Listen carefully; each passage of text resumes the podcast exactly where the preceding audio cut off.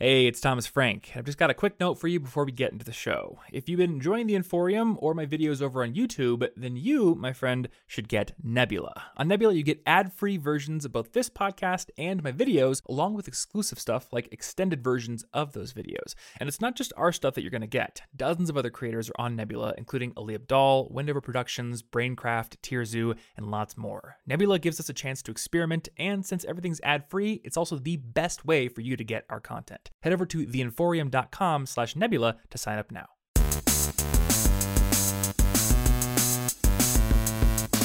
Hey, what's up, everybody, and welcome to the College Info Geek Podcast. My name is Thomas Frank, and I'm here with my friend Martin doing another uh, episode in the room. And Martin, this is actually your first episode, like totally choosing the topic. Yes, sir. I barely know what we're talking about today, but I know the topic is called learned helplessness. And I know a little bit about this.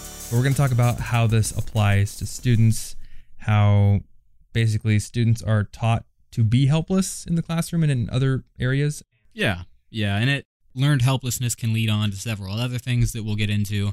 But yeah, the moral is the we're going to talk about how it affects students primarily, and then go a little bit deeper into what it can do later on as well. Cool. And you read a book on this, didn't you? Yes. So rather than just Google search and just be accepting of that research, I decided to go out and read a book called Learned Optimism How to Change Your Mind and Your Life. And this isn't just some nonsensy self help book.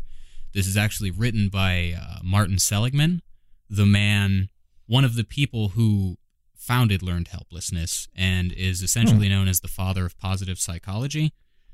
Martin So- Seligman.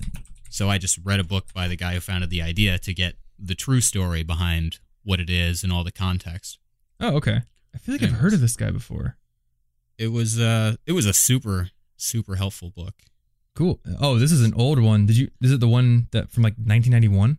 Yes. Oh, wow. Yes, incredibly insightful though. I wanted to pick it closest to being on the topic of learned helplessness. It's not his most recent book, but it more directly touches on this stuff. Okay. And then you were telling me earlier that like reading this book has actually helped with some of your own issues and understanding like your own sense of optimism or pessimism, right? Uh, yeah, definitely. Hmm. Not only in this book were there several little personal tests that are, you know, actual psychological tests, not just BuzzFeed quizzes, that showed me a little bit about myself more than most would. But reading through this book has allowed me to reflect a lot on my own thoughts that I have and my own things that have prompted me to have depressive periods Mm. or to uh, get out of those. Even just recognizing, yes, I see that that's the tactic I use sometimes that does make me feel better, and this totally explains it. So I'll make a point to keep using those. Cool. So I want to get your definition of learned helplessness after doing all this research, but um, I'll start it out with kind of how I thought of this or how I think of this issue. So if people have been reading the blog posts, I don't think I've talked about this in a video yet, um, but in the blog posts, I have mentioned several times about this concept of being a solution finder.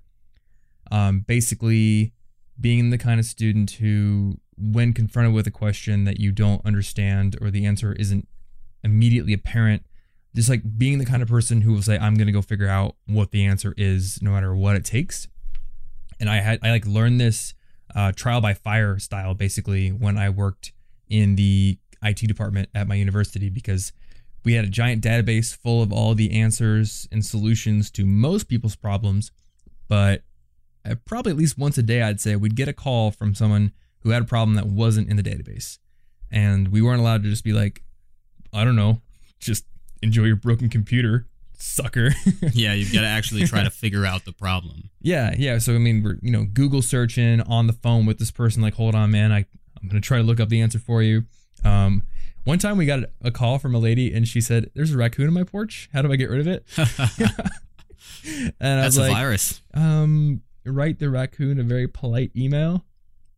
Actually, I put this on Reddit as like a, a, a there's a Reddit called Tales from Tech Support, I think, Yeah. and I put this as a story in there and like got over a thousand upvotes. And one person's like, uh, a shotgun blast to the midsection gets most of the raccoon off the porch. Yeah. I don't know. My uh my solution is like a broom or something. I really feel like the solution center should have been named more IT specific so that it wasn't the solution center. Yeah. They give solutions. It does sound like nice. solutions to My all foot's your problems. broken. What do I do? That's that's actually you're supposed to go to the medical center, not the solution center. It sounds reasonable. Well, we were also the operator of the university. So, and I never could figure out what the heck the operator Wait, number why? was, but like the person who was on email duty, which is the worst, by the way, because you're trying to correspond back and forth in like non real time with somebody who doesn't know how to computer. Uh, you also have a headset on, and when people call the operator, you pick up, and a lot of times they'd be like, "What's the number for the solution center?" Like, oh, well, this is Oh, that's actually a, kind that's a of the good question. center. But yeah, I digress. Um, you know, long story short, we had to figure out the answers because that was our job. And that skill sort of transferred over to classes for me. And for the most part, I had to become the kind of person who would just be optimistic about my ability to find the answer, even if it wasn't readily apparent. And a lot of other students I noticed would be given a problem they didn't right, like, understand, and the moment they encountered difficulty, they would immediately ask for help instead of plugging away at it and actually thinking for a while. So that's kind of where I've you know been thinking about this topic. But um, was it more general for you? Yeah, because this so this book isn't it wasn't directly on the topic of education. It was just on a on a subject that can affect education. But Mm. so learned helplessness is essentially when over and over you've been shown somehow that your attempts are futile in one or more areas. So then you learn not even to try in the future, even if it turns out later on you could have done it if you'd tried. You just you're used to your attempts being futile, so you don't try. Even You- though you can do it. Yeah. Oh, I've heard about this in the context of like elephants, uh, like circus elephants. Oh yes, is there an elephant test? I read about uh, several others, but not elephants. Well, I don't know if it's like a test, but uh, in the circus, what I've read is when elephants are babies, they will chain them to a stake in the ground. And like when Oh, they're babies, see they're not strong enough to break the chain, but like a full-grown ele- elephant could easily pull the stake out of the ground and go wherever it wants. But it's learned since it was a baby that it can't do it, so now it doesn't. That is exactly learned helplessness. That is a clever way for them to enslave elephants. And you had uh, in the notes you had like a dog story, Yeah, or something so similar. the the original uh, tests that they were using to Mhm. try to identify learned helplessness involved dogs. So the basic test involved there were three sets of dogs. I can't remember how many. Let's say there were six in each group because whatever. So the first group of dogs, they were in a section of this. I kind of pictured it as a large section of gated areas. I don't really know, but the first section of dogs, they would receive a small shock, not nothing crazy, like uh, rather strong static or something. But they would receive a small shock that would stop when they would say hit a button. They Okay. would hit the button with their nose, shock would go away. There was a second group of dogs that would also receive the shock exactly when the first group was getting it. So they're receiving the exact same shock, but when they hit a button, it does nothing. Their shock only stops when the first group stops it. That way, the first two Hmm. groups have the exact same duration and exact same type of shock. It's just the second group can't do anything about it, even though they're trying. Now, did the second group know that the first like was- no, they don't know about each other. There's other. no causal link. Okay. They don't know about each other. The second group just knows every time I hit this button, nothing happens. Mm. So that sucks. Eventually it goes away, I guess, but I can't do anything about it myself. While the first group is being easily shown I can fix it. And the third group didn't receive any shocks, they're just the control group. So after this happens, they then bring the dogs into a new environment where they're receiving a shock, and the way to escape the shock is to jump over a low barrier Mhm. into another part of the place that they're in, box or something. So the dogs that had pressed the button and it worked, the dogs in the first group, they very quickly learned I can jump over this barrier and the shock's not there anymore. Okay. I'm going to do that. The group that never got shocked also learned it pretty quickly. They had never learned either way. They were just realizing they could do things. Now, this third group, are they shocked now that they're in the barrier place? yes. Okay. Yeah, they're shocked in the barrier, but they quickly figure out they can jump over the barrier Okay. to stop being shocked. And now the second group that was hitting the button and it wasn't doing anything, they just lie down and whimper. Almost all of them just lied down and whimpered there, Really? even though they could have very easily crossed the barrier. They had been taught, you can't do anything about shocks. That's just your life now. And they just sat there. Huh. And Sounds- uh, yeah, that was that. And there were several follow up tests to separate other things, but that essentially was the father test saying, This is learned helplessness. These dogs have been taught that they can't do anything. So now, even when they can, they don't try because they think they can't. This reminds me of a test, uh, an experiment they did with monkeys, I think, where this was less about learned helplessness and more about, um, it was almost like that, that you know, like the saying, "the nail that sticks up gets hammered down," kind of thing. Um, yeah. It's a saying that kind of ex- explains uh, a little bit of the culture, like over in Japan. Um, but they had all these chimps in a cage, and I think there was. I'm gonna totally like butcher the details of this, so I'll just I'll link to it in the show notes uh, so people can find the real actual details. But they had like all these chimps in a cage, right? And there's a banana at the top, um, like on this platform. So when the first one goes to get it, I think like they sprayed all of them with water or something. oh, Um, wait, yeah, I think I've heard of this. So all of them learned that okay, if anyone goes to the banana, there's going to be a consequence. So they would start like if if one chimp would go get the banana, the others would pull it down and not let it do it. And then I think what they did is they slowly started replacing chimps with new chimps who had never been punished, but they still learned the same thing because they'd go for the banana. They didn't have any uh, link with a punishment, and then they get pulled down. Till eventually, all the chimps in the cage had never been punished for going for the banana. They'd only been pulled down by their friends. And so now you have a chimp, you have a cage full of chimps. None of them will go for the reward. None of them will go do the thing that looks cool because there's just this societal pressure. Yeah, none of them really know why. None why. of them have ever been punished. They're just like, when I do this, people pull me down, and so I'm just not going to do it. The religion of no bananas allowed is a very serious one. yeah. So I mean, how does this, uh, like, how does this happen to students and just people in real life? All right. Well, some good examples for students specifically is uh, we've got a lot of situations. The first being that many students will give up in a subject if they start out doing poorly or they don't understand it at first, which could be for any reason. You know, the teacher wasn't effective, that student's learning style didn't match up with the rest of the class. There could be a Hmm. lot of reasons, but a lot of students will just straight up give up math, computers or programming, foreign language, plenty of things. They'll say, "Yeah, I'm not I'm just not good at math.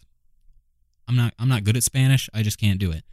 Maybe because of several bad experiences that had taught them why even try. Yeah. You can't do it. I have a couple examples of this actually. Personal examples? Or- Yeah. Right. Um, so one big example was my calculus class, which I took in high school.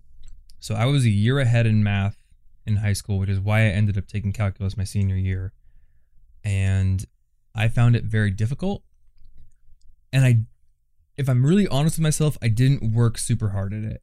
I know I did go to professors, the teacher's office hours after school sometimes to get help, and I would try to do my homework but a lot of the times I would just like look at the answer in the direct in the uh, the answer key. I wouldn't sit there and try very hard.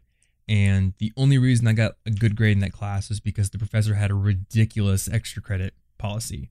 Huh. Basically, his policy was that if you said hi to him in the hall at any time other than um, right before or after your math class period, you'd get like a point so like people would legitimately he was the basketball coach too. People would legitimately go to high school basketball games just to say, "Hey Pete."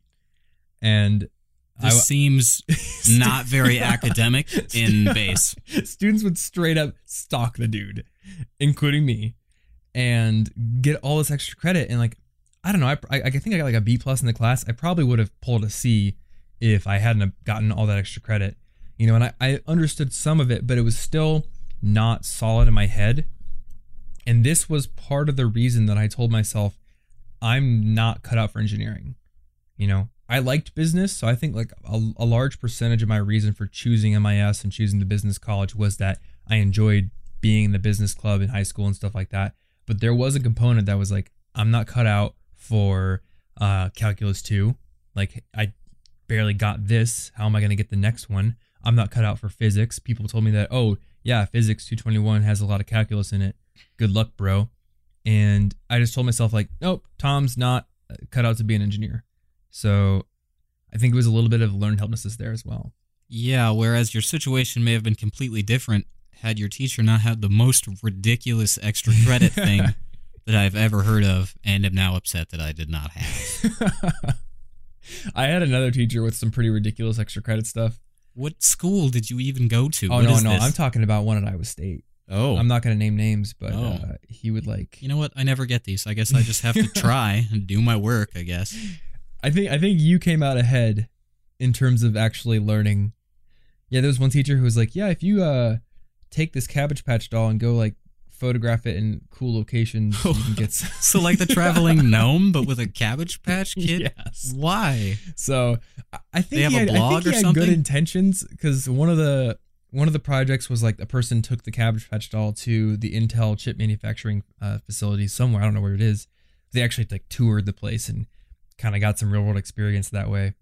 But uh, I think a lot of them were just kind of gamed. And uh, he had another, he had another opportunity where it was like, if you design a logo for you know this website, you can get some extra credit. And people would just straight up steal logos from the internet and from Google, and he wouldn't be able to catch it. So Oh, I don't know. feel like Cheating I know who you're talking man. about, but yeah. it was pretty ridiculous. I mean, I'm not gonna lie. I definitely took advantage of as much extra credit as I could. Naturally. So yeah, it's what you do. Yeah, you, mean, you utilize the going to, resources it's you there. have, even if it's even if it's But it doesn't right? mean that it helped you as much as actually Yeah. learning some things might have helped, though. So you mentioned um, you could have a bad experience, whether it be due to you know a bad professor or you just didn't work hard or something, and you attributed it to the difficulty of the class rather than a lack of effort. Um, another potential uh, reason could be that you re- you lacked a prerequisite like bit of knowledge Oh, what yeah. I found is with some subjects, you might be at the point where you could learn it, but you're missing just enough that it would be a real stretch for you to learn it. And that's and because of that, you aren't able to motivate yourself, or you just choose not to motivate yourself to really work hard at it, and then you fail. I think that might have been the problem with calculus. Like maybe I didn't pay enough attention in trig or uh, algebra two or something, and I just like didn't quite have all the foundational knowledge that I needed for calculus to really click. Um, so I would have had to work much harder than I really did. This also happened with programming. The first time I took programming, um, it was a weird situation where the computer science students take ComSci 227, which has no prereq, and the business students have to take a similar Java programming class called ComSci 207, but it did have a prereq, which made no sense to me. And I was like, well, I want to take programming. That sounds cool. So I'm going to take the harder computer science programming class because it does it will it will uh, it will replace it replace the easier one, which also made no sense. But you skipped the prereq. Yeah, so I took it in, in the prereq was a dumb class. The prereq was like a Microsoft Word class. That is.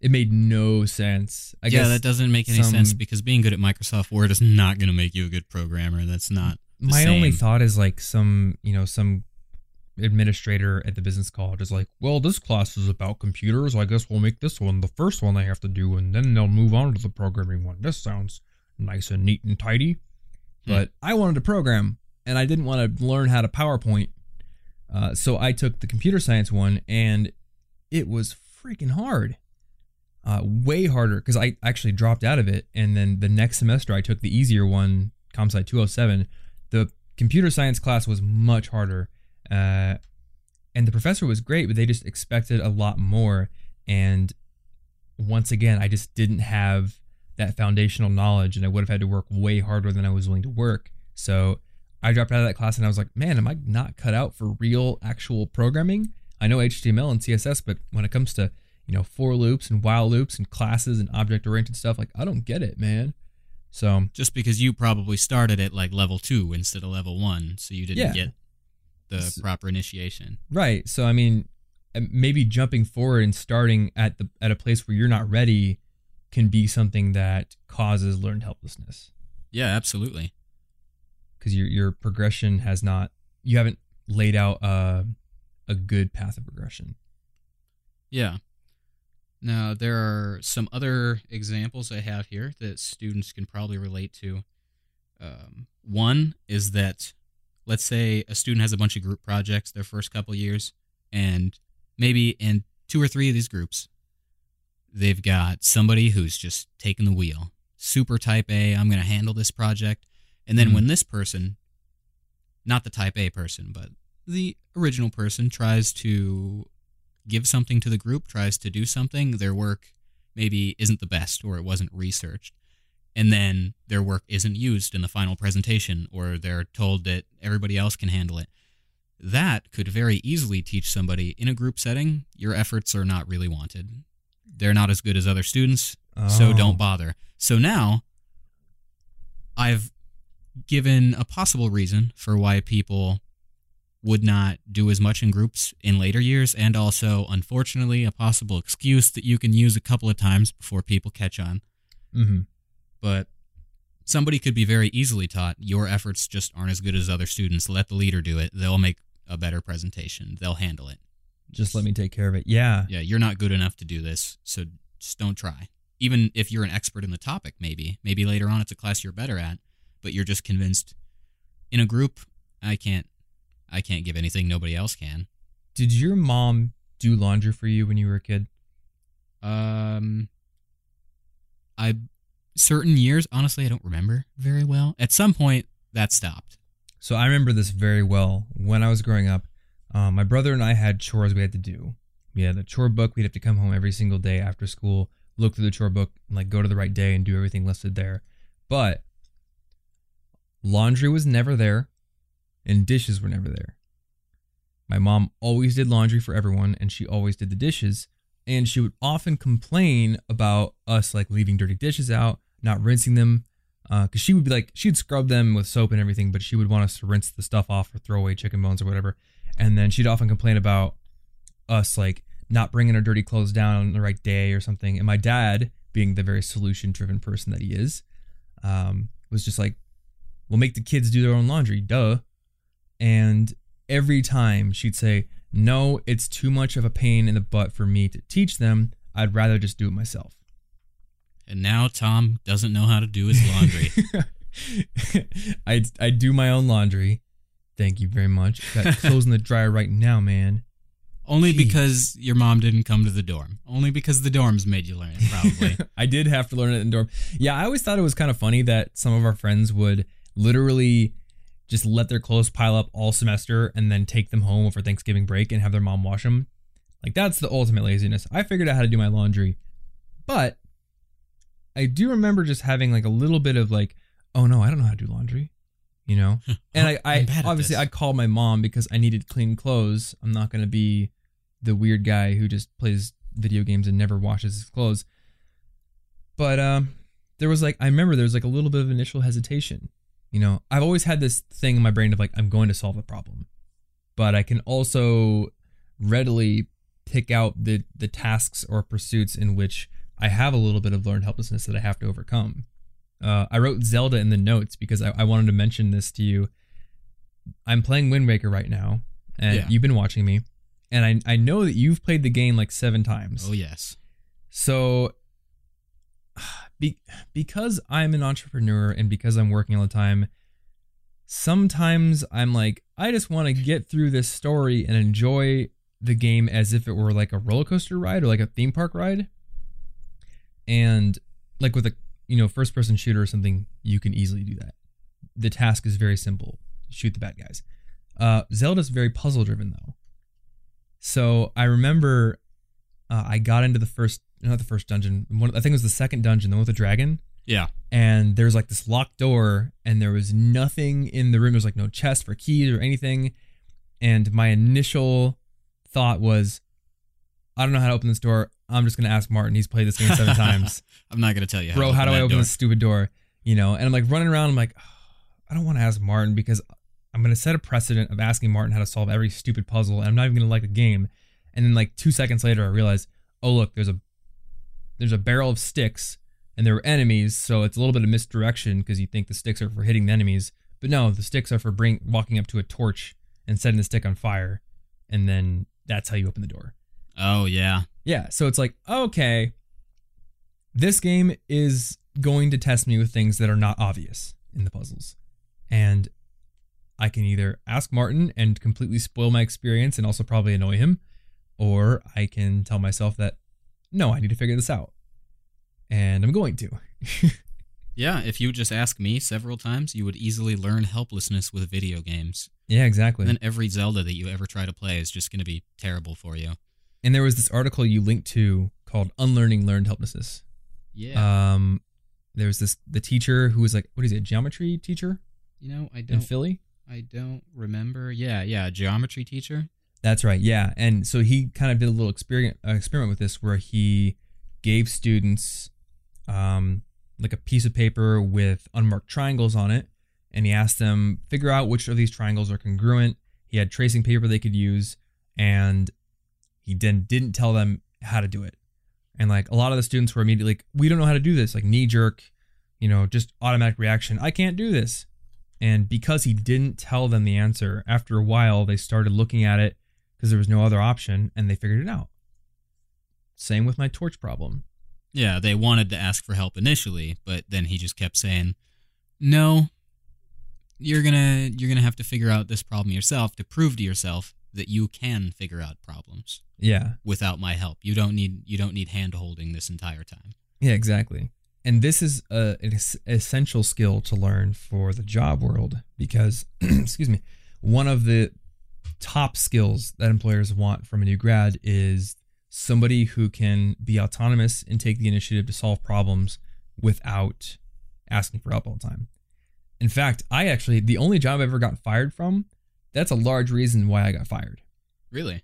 Mm-hmm. I feel like I may have told this story in another podcast. I can't remember, but the gist of it was I got hired at this uh, this agency, an insurance agency, basically. So they weren't like the insurance company; they were like the agency that found clients, and they were like a middleman, basically. Okay. And all my jobs up until that point in high school had been like working at Target in the food court or working at like the grocery store, sacking groceries or trudging through a cornfield. This was the first job I had that actually required some thinking because I was doing bookkeeping, I was reconciling bank statements, all that kind of stuff. And I was so afraid of screwing up things that I would constantly ask the owner of the company, like, hey, am I doing this right?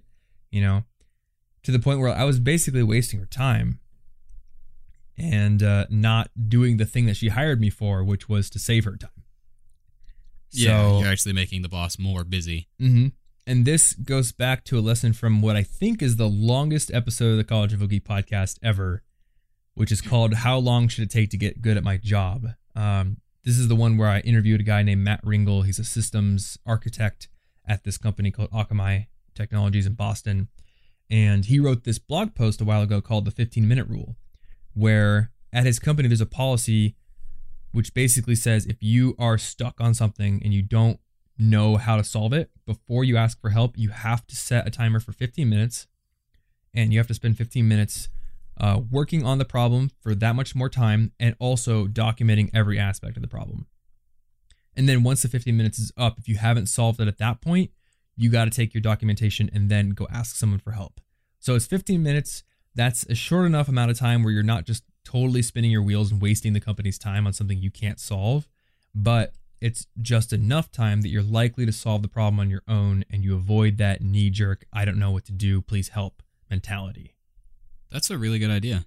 Yeah. especially because uh, eventually with that you would probably gain the ability to gauge how long is it going to take me to figure this out and then later maybe you won't even need to go to somebody you'll be like actually i could probably get this in another 15 minutes Yeah. done because you've learned your own skill level at what you're doing Yeah, exactly. So I mean, I guess if you knew you haven't solved it entirely in 15 minutes, but you're like, okay, I'm on the path. I'm, Yeah. you know, I'm not just completely lost still.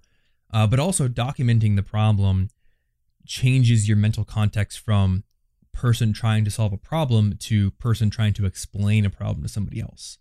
and that lets you look at it from a different angle, activates different you know neural pathways in your brain, and might actually lead you to the solution.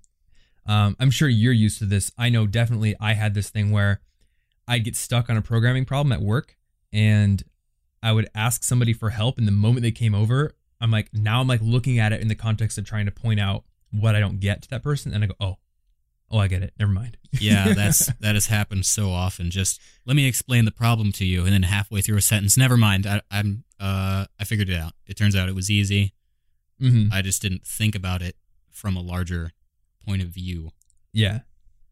So moving on to our next section here, um, you wanted to talk about how learned helplessness can make things worse for you overall, right? Yeah, how learned helplessness can affect you. In addition to the very obvious student issues, Mhm. but students experience all these regular life issues too. So just to expand a little bit on what learned helplessness can do and what uh, Martin Seligman talked about in the book.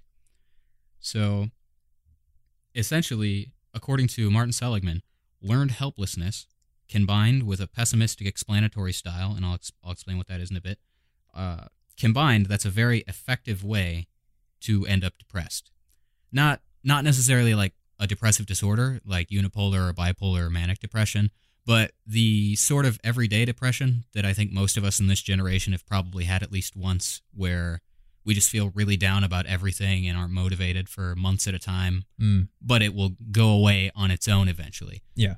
You know, that that kind in fact um, he had said that in more than 90% of cases, depression is episodic like that. It comes and goes between 3 and 12 months Really? and and that normal depression, which is what he's calling this sort of everyday, we get it whether or not it's a depressive disorder, we just have it sometimes now, is extremely common. He calls it the common cold of mental illness, and he has some societal predictions as to why that may be, too. okay. So I don't know if you want to talk about that at all, but I, I have some theories.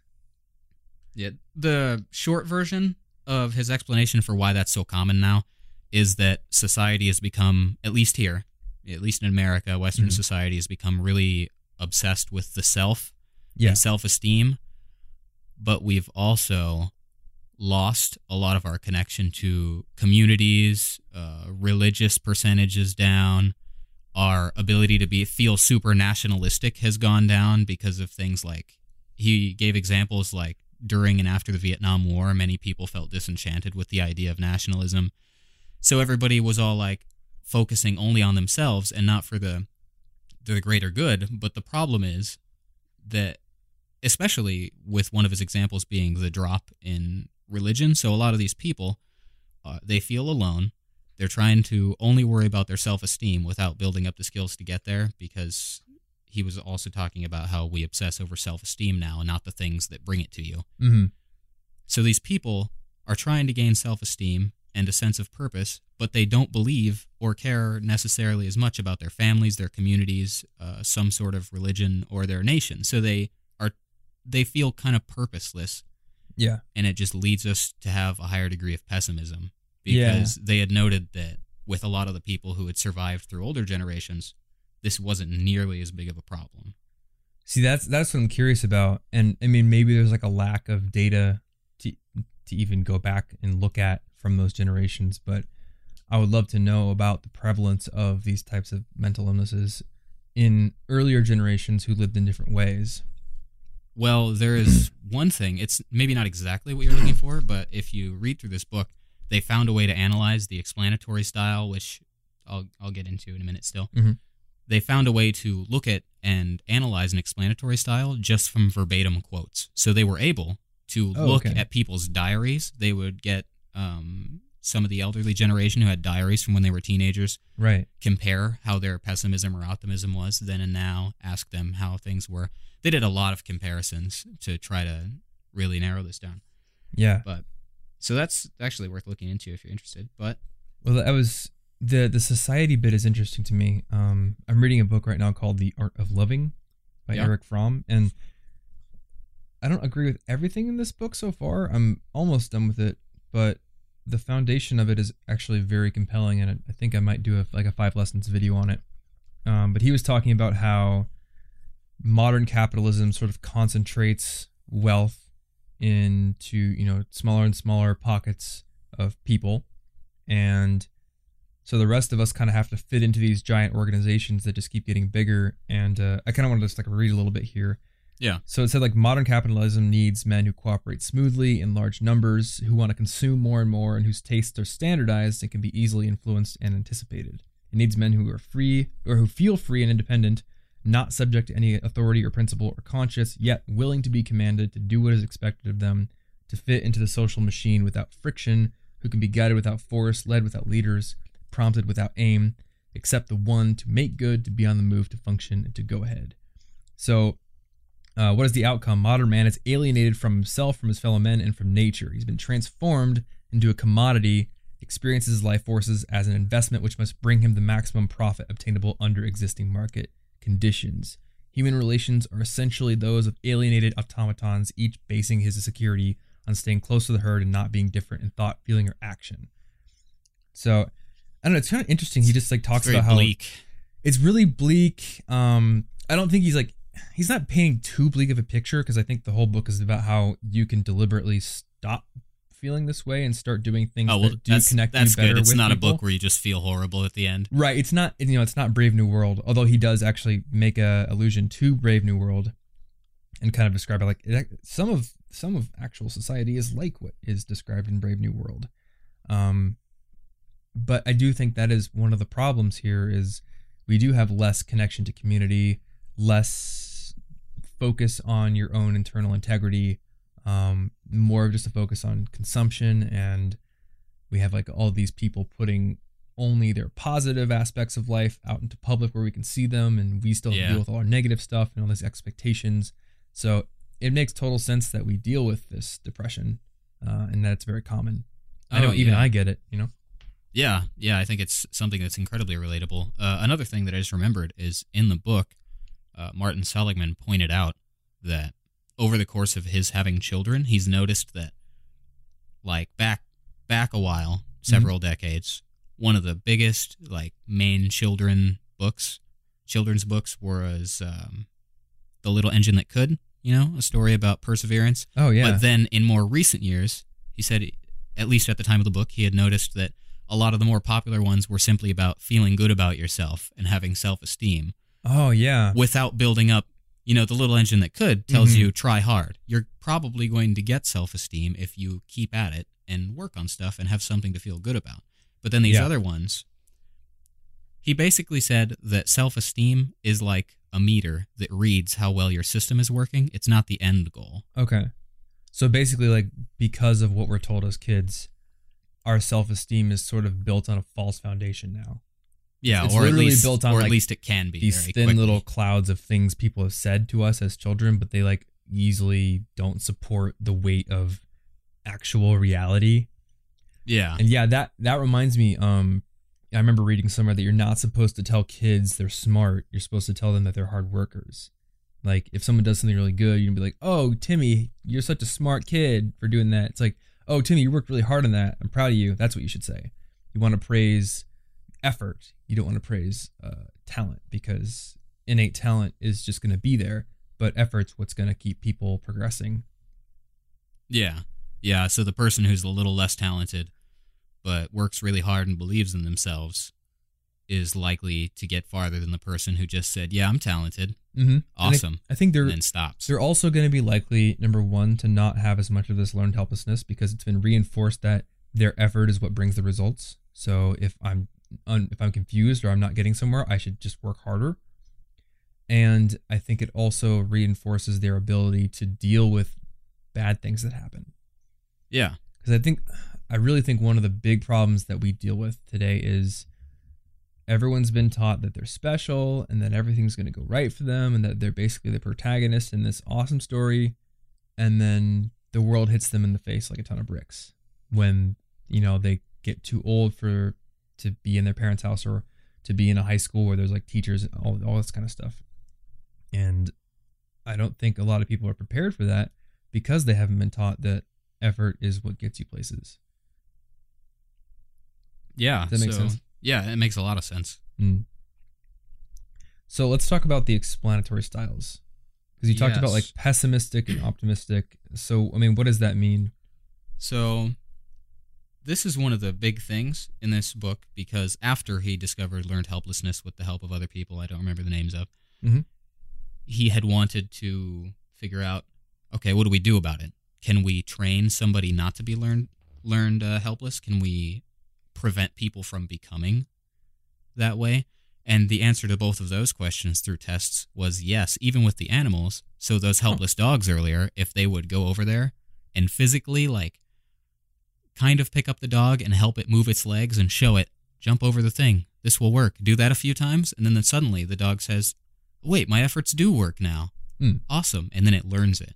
And if they had taught something that they could affect an outcome earlier on, so like group 1 who could hit the button and turn off the shock, and then later they would reverse the situation, put them in a test where they were helpless, and then put them in a new test where they could do it again, that same animal would remember it's not helpless, even though it was at one point. Okay, so if there's They a immune, foundation of effort and they- a foundation of yeah, the solution works. yeah, they like immunized the animals against learned helplessness later on. Okay. So basically, regardless of whether or not you felt helpless in the past or not, learning You to can change it. change your circumstances will create a mindset that, that will help you in future events. Yeah. So the explanatory style specifically is the things that we say to ourselves about what we're experiencing. So usually the negative beliefs he says that follow adversity are inaccurate. First of all, most people will pick the out of the potential causes they are there are they will pick the one that's the most dire, the most dramatic Hmm. and assume that's true. People after a negative thing aren't that good at analyzing the information. And also, the emotions and actions do not usually follow adversity directly. They come from what we think afterward. And if you change what you think, which is your explanatory style, how you explain the situation to yourself, Okay. then your emotions you feel after something bad or good will be different. So, like, what's a good example?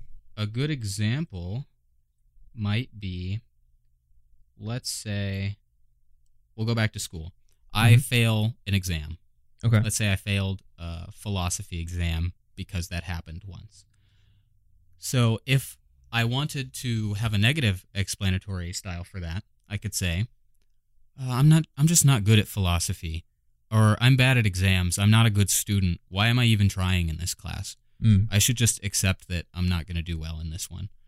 So the characteristics of an explanatory style are pervasiveness, which is how what's the scope that you think this bad situation affects. So if I say after failing that exam, I'm not a good student, the scope is student, not just that philosophy class. I've allowed that badness to pervade through to my entire student life. Okay. There's also permanence. So if I say I'm just not good at this, I'm not saying something like I just didn't study enough. I've made it permanent. It's a personality trait. I'm not good at this. Mm. That's forever. And the other one is personalization, which is essentially whether or not you are more likely to blame yourself or an external factor. So, a negative one in this situation was warranted because it I didn't study. That was my bad. But I could have blamed it on external things and said, "Well, the teacher's just really mean to me," or "Classes are dumb. It's not my fault." So those three factors, pervasiveness, permanence, and personalization, are what describe your explanatory style. Okay. And Now, do these apply to positive events as well? yes, they Okay. definitely apply to positive events as well. So if you did so let me see here if I'm following this correctly.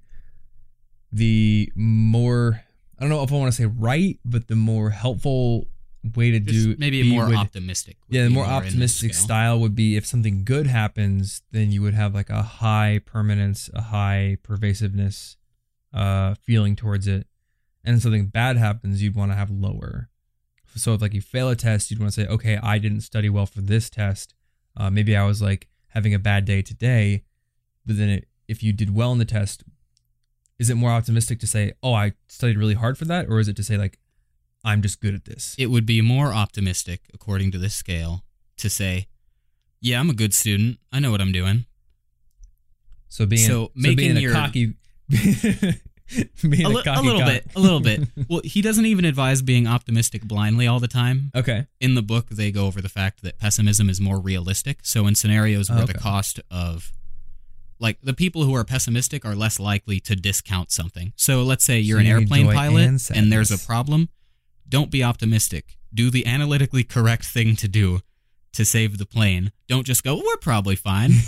you know in that situation you don't want to just ignore facts to be optimistic but if it's a low low cost of failure say one one exam that's not that important Mhm. like or really exams in general because the cost isn't death it's not that high you could retake it or take the class again in that case optimism works better and the more optimistic explanatory style for negative events is to isolate them it was one instance Mhm. uh, maybe externalize it, but he also says that it's not advisable to just externalize everything because then you don't take responsibility. yeah. Then you're just kind of But- deluding yourself. Yeah, but it's really helpful to isolate it and reduce the scope. I'm not a bad student. I failed one philosophy exam, Mm. specifically philosophy, one exam. That's a very isolated incident. I can do differently in every other situation.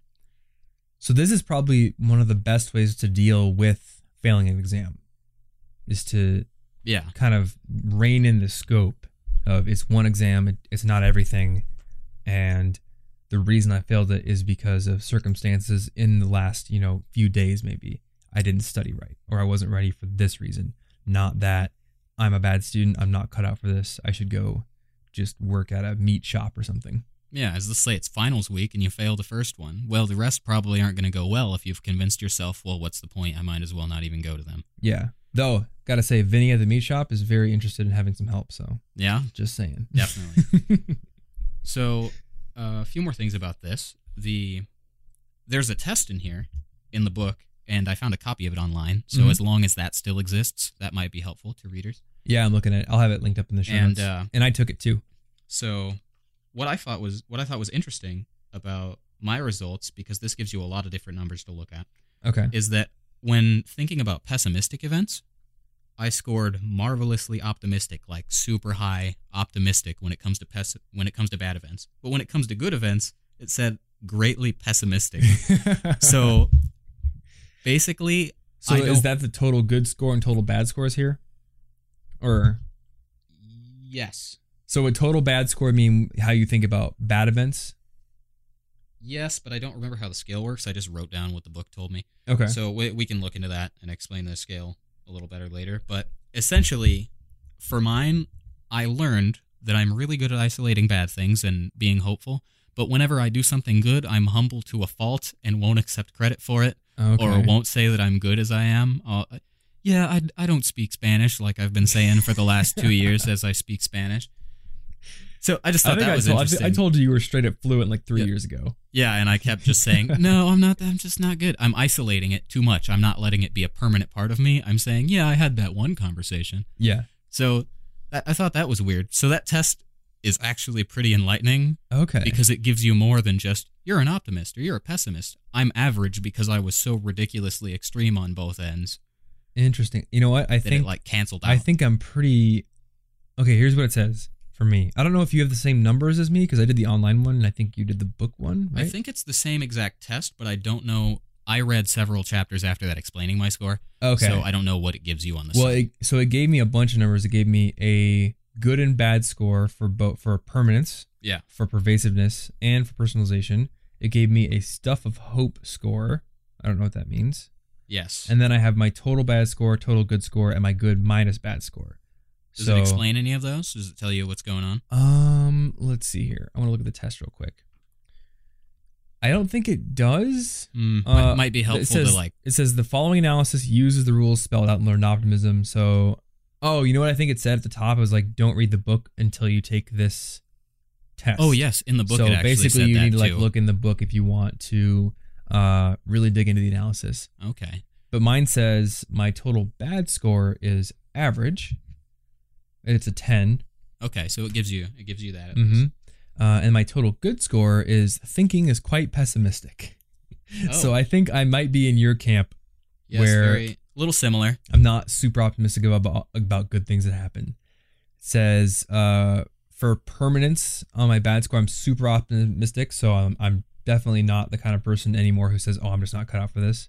And I think I've had to learn that through all those experiences with math and programming and stuff. Yeah. Uh, average with my good score there. With pervasiveness, looks like I'm moderately optimistic on the bad side, average on the good side. It says I'm moderately hopeful for stuff of hope. Don't know what that is. And then personalization, uh, have very low self esteem on the bad one. And then for the good one, it says very pessimistic. Oh, that's good. So, uh, can you explain what was the per- personalization aspect of it again? it's whether you tend to attribute your successes or failures to you or Okay. your environment. So if I pass a test and I say, "Yeah, that teacher he just made this ex- exam easy," I am that's a pessimistic way of looking at it because I'm not taking any credit for it. Gotcha. Okay.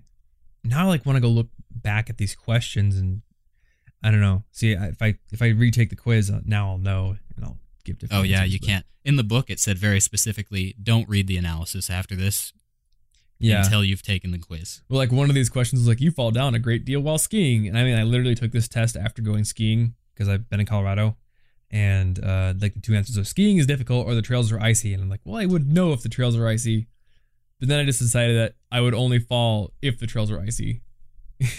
so Hmm. I don't know. Some of these questions are kind of weird. Well, there are enough questions and they're laid out in a way Yeah. where it should be pretty hard to fake it or accidentally do stuff. Oh, okay. Unless you've thoroughly, thoroughly analyzed. So here's whatever here's one of them where I can kind of see one of the cho- one of the questions is you tell a joke and everyone laughs, and the answers are the joke was funny or my timing was perfect.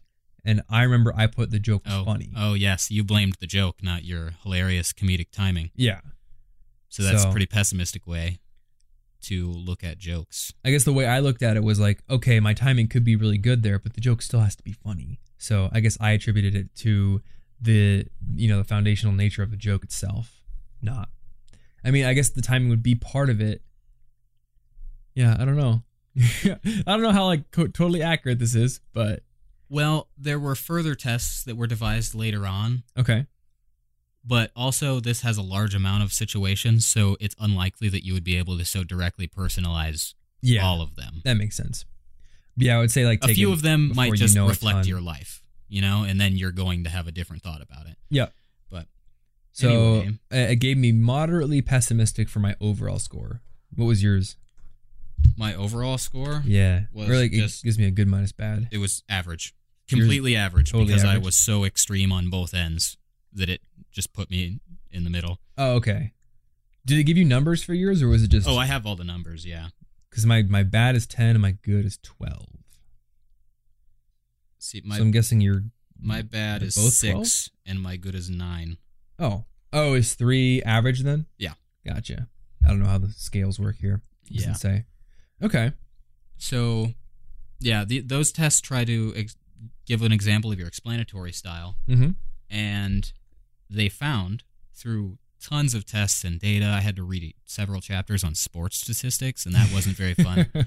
but they found Sports. that athletes, teams, politicians, and even people with long term illnesses and other health issues Mhm. with optimistic explanatory styles did better Okay. in general in their specific struggles. Politicians, they were able to predict very accurately who would win even nominations and Senate races. Really? Yeah, it's really interesting. And optimism, they've shown, boosts immune system functioning. Hmm. So they had somebody where they took rats, it was rats or mice, pretty sure it was rats though. They took rats and sadly enough, they injected all of them with a certain amount of, I think they said it was a sarcoma, I don't really know, some sort of cancer type cell. Ugh. And it was a specific amount where, under normal conditions, 50% of the rats would die, and 50% of the rats, their immune system would kick out the cells Okay. and move on. So they took three groups. One of them was control, 50% died, 50% didn't, just as expected. But the learned helplessness ones died massively more, and the not learned helplessness ones, they were much better. Their immune systems were stronger. Better than 50-50? Yeah, They had Wow. better immune system functionality. They measured the cells, the immune system specific cells that come out to fight these kind of things, and they had larger amounts. They were doing better, and the pessimistic rats just died in massive amounts. So if I go to the doctor, what he should prescribe me is a healthy dose of cheer up, Yeah, mate. Everything's gonna be fine. put on a smile.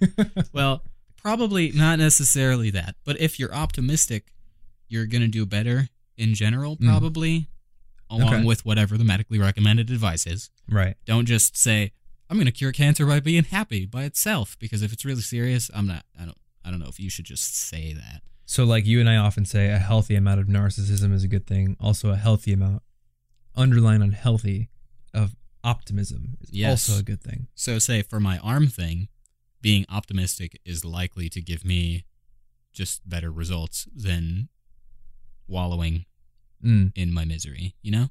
I got a story about that when it comes to injuries. Yeah. Um, one of my dad's friends, my dad and his friends have always been into heavy lifting, and uh, I want to say this friend was like trying to squat 800 pounds, and he literally ripped his quad muscle. Like ninety of me. Yeah, I know, right? He like literally, I think one of his legs, he literally like ripped the quad muscle, basically clean in half or something like that. Um, you know, went to the doctor.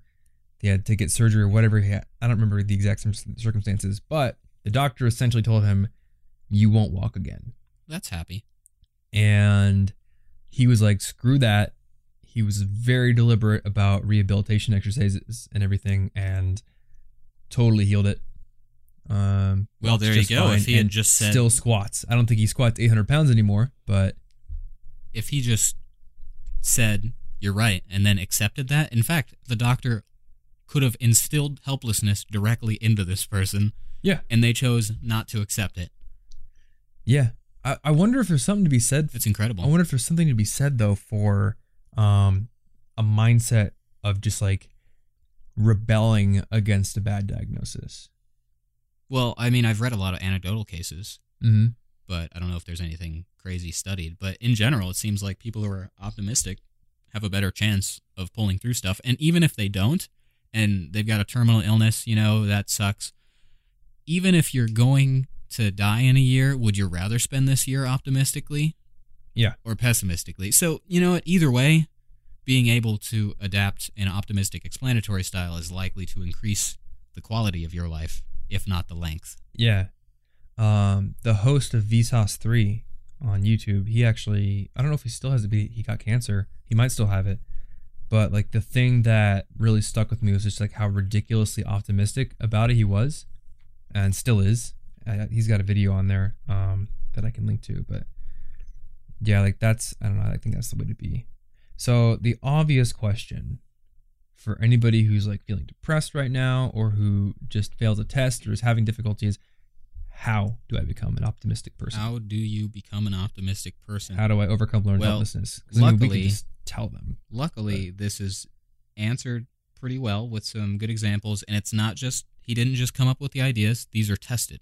Okay. These are tested concepts that they've used with real people that permanently changed their explanatory style and, and increased the value of their life. So I don't know if we'll have time to go through the whole thing, but the gist is that you've got your it's ABC, your adversity, your belief, and your consequence. Adversity, hmm. something bad or good happens. Mostly bad in this situation since that leads to pessimism more often. So something bad happens, I fail a test. Belief, I'm a bad student. Uh, there's nothing I can do about it. Consequence, I feel pretty sad now because I've completely blamed myself and there's no hope.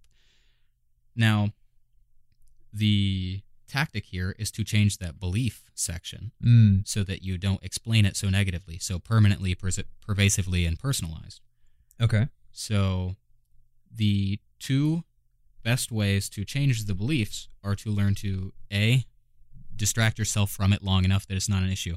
So, they were saying that another problem with uh, the people with pessimistic explanatory styles that makes this just so much worse is if they ruminate a lot, which they were using to like mean eat grass. yeah, they were using that same verb to mean people who will obsess over the problem. Okay. So today I feel depressed. So I'm going to spend the next four hours analyzing myself, trying to figure out why I'm depressed. That would be a good example.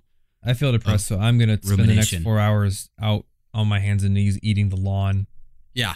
Yeah. Well, you know what? That's weird, but you could do it. But their their point was people with pessimistic explanatory styles, if they let themselves just obsess and keep analyzing and circling the same thoughts, Mhm. it's it's not going to go well. It's going to go pretty badly. So distracting yourself sometimes is a good way to get rid of it because in a really good way to do this, they said so you feel bad. The reason that you feel bad is because you want to solve this problem. You're obsessing over it. You're obsessing over the problem because you want to figure it out. You Mm. want to think about it. You want to figure out why why am I sad? What can I do? But they're saying rather than obsess about it right now and let yourself spiral down, write it down somewhere, write down what you're feeling and say, I'm going to think about this. I'm going to think about this later at 6:30. I will think Oh, about okay. this. That makes it easier for you to stop obsessing about it because now you can let it go.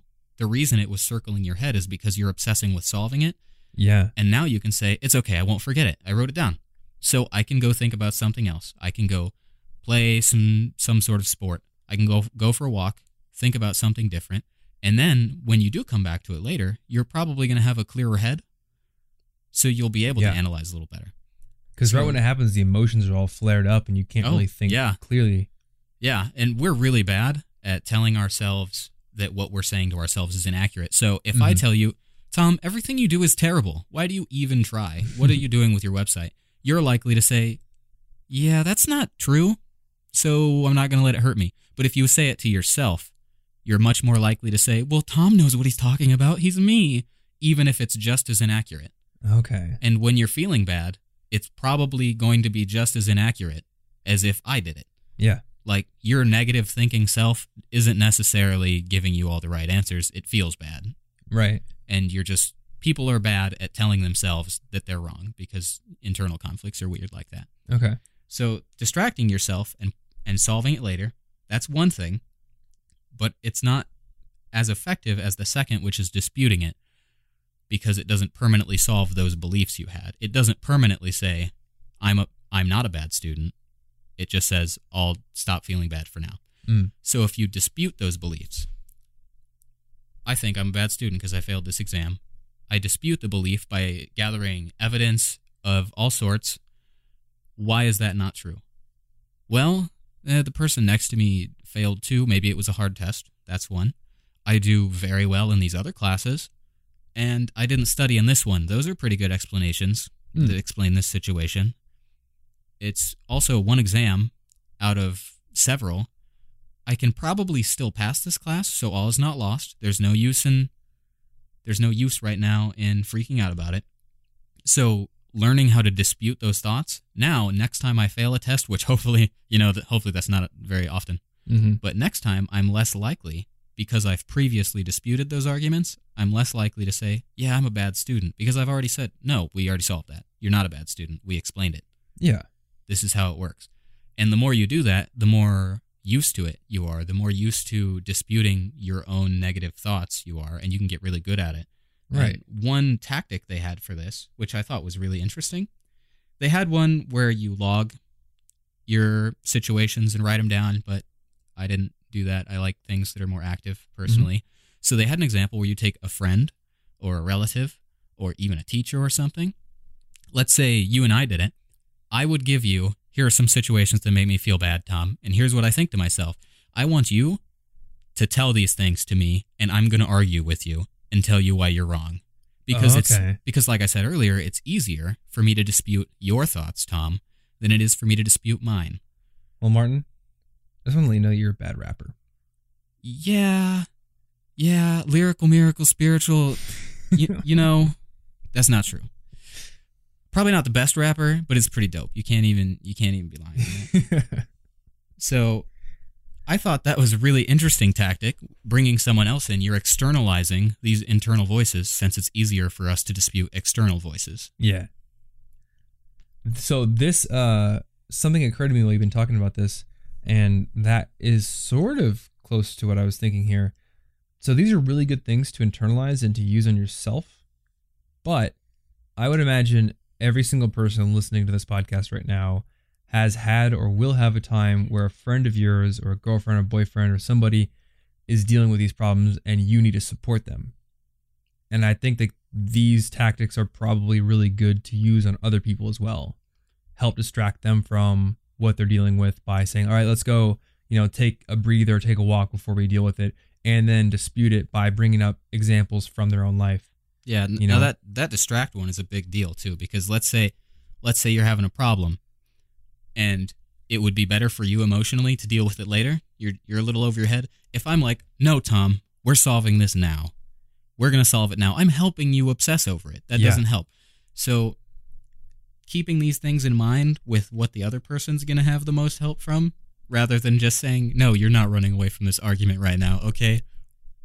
We're going to fix this Oh, even yeah. though you're going to end up really depressed afterward because I'm not letting you think straight.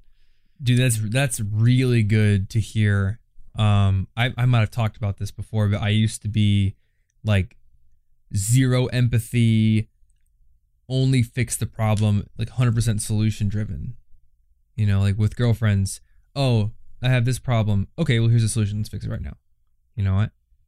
And I've had to learn like I have to be empathetic. I have to tell them everything's going to be okay and kind of let it blow over for a bit and then solve it later. But this really solidifies it. Yeah, that That you that have to let them sense. emotionally come down off of, you know, back down from the cliff, become a little level headed about it, and then help them solve the problem once they have been distracted and can think a little bit more clearly. Yeah, you could be like, okay, so right now we're gonna go do something else. We're gonna get you feeling okay, but maybe maybe later, sometime later, six thirty again. If you want, we can talk about we can talk about it and see if there's a way to fix it. But for now, we're just gonna we're just gonna get you feeling better so that you can think straight. Because when we start obsessing about bad thoughts, it is a very long and downward spiral. Right. So when they say it's the journey, not the destination, that applies perfectly to solving problems in your life. Because if the journey involves, uh, you know, getting off of that horrible emotional spiral and then solving the problem, you're just going to end up a lot happier. Yeah, so if you can you can get through that and then you can dispute effectively those arguments, Mm-hmm. well, now next time you feel that way, you're you're going to be a lot better off. Maybe you won't even have to take a break and distract yourself because you'll have the disputations from last time. You'll just say, "Well, I remember that that's why I feel bad right now. I'm just really overwhelmed at work and it stresses me out." You Right. know? It could it's just better long term and there are so many helpful examples about doing this with um, well helping yourself using these techniques in a business environment at your job using Mhm. these techniques with your children. If you want to help your children get through things like if the parents are getting divorced lots of things that have been shown to give the children a tough time. These kind of tac tactics can help. Yeah. they've got a whole section on it this book was just tremendously insightful to me as somebody who's gone through a lot of bouts of depression not even not even going to try to diminish it a lot Mm-hmm. throughout my life this really explains some of the worst and best times Yeah. So before we wrap up here, and I think it's really cool that this book has like been so enlightening to you. I might have to check it out when I have some time. Yeah, I love that it's research backed. It's not just, you know. Oh, he actually specifically says that like positive mantras, uh, these are dumb. Don't just every day. I'm really good. I'm gonna get better. He says specifically these kind of mantras have never been shown to work. Mm. So he, since he's going against all of this, some of this other like mumbo jumbo self help stuff, it even makes his case better hmm because he's saying mine's research backed. Right. This helps you. So it's about having a true, solid, positive mindset that isn't just rooted in uh, mantras, and then dealing with bad things as they come up with these techniques. And uh, so we had distract and dispute. The other one I wanted to add was, you know, when you're ready, analyze and solve. Because if you fail a test and you distract yourself from what what caused it, or you just tell yourself, you know, you just like dispute all the bad things your brain throws up. You do need to analyze like, okay, what did actually cause this? Oh yeah, and how can I solve school. it going forward? You know, and do that after you've calmed down a bit. Um, that was like one of the main points of my video on what to do if you fail the test. Like, give yourself a day or so to calm down a bit, take your mind off of it, but then afterwards you need to analyze okay, what was the point of failure here? Because if we're going to do this again, we need to be ready to deal with it. Yeah. So make sure you leave your disputations and everything with some actionable fixes. Yeah. So that it doesn't have to come up again. Or if it does come up again because it's something unavoidable that I don't have an example for, then Mhm. at least you'll be better mentally prepared for it. Yeah. So to wrap up, is there like a specific thing in your life that you've been applying this to or that you're going to try to apply this to? Well, you know, this has been part of my example for like everything because it's such a big part of my life. But Mm.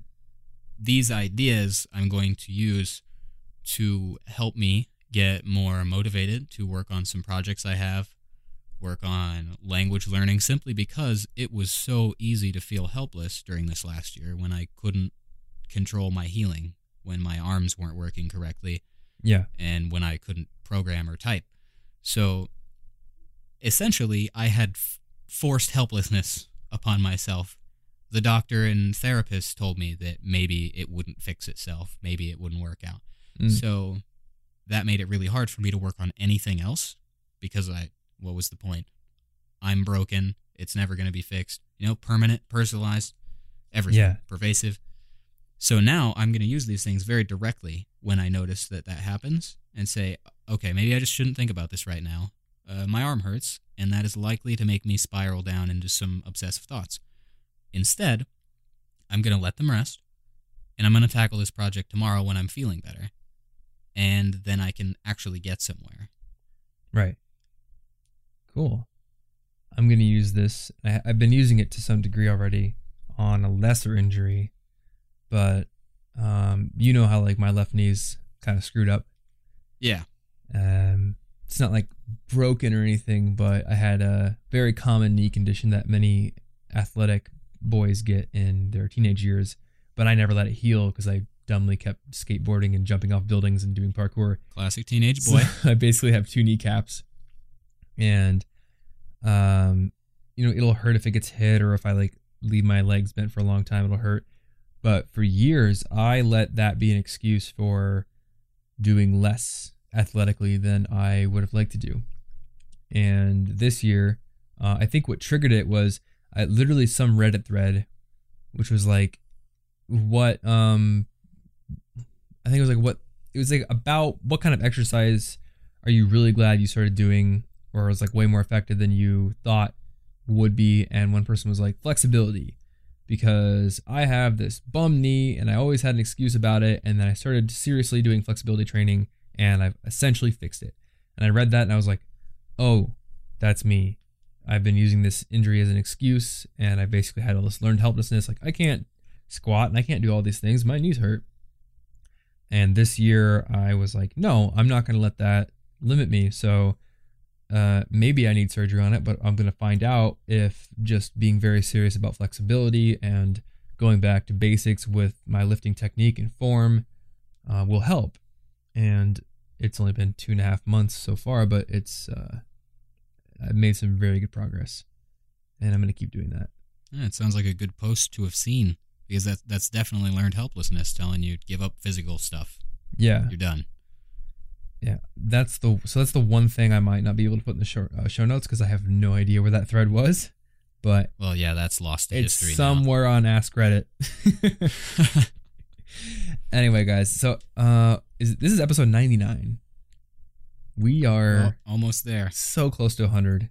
Yeah, I don't even know what to do for hundred. I almost wanted to like record something from the top of the mountain when I was skiing, but it was like so windy. We're gonna record us having a party about episode 100. yeah, It's not gonna be that helpful. there's just a mic in the corner. We're like drinking. It'll be good though. anyway, guys, this being episode 99, if you want to get those show notes, they are over at cigpodcast.com.